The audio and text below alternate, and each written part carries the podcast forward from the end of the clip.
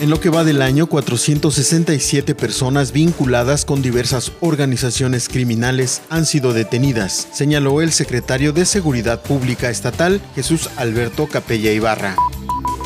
A partir del ciclo escolar 2020-2021, el Colegio Nacional de Educación Profesional Técnica, en planteles de cuatro estados, entre ellos Quintana Roo, brindarán la carrera de nueva creación de profesional técnico bachiller en ciencia de datos e inteligencia artificial.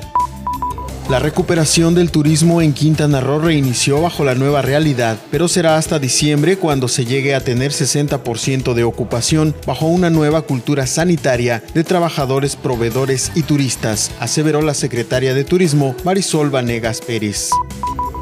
Toda la información completa a través del portal www.lucesdelsiglo.com.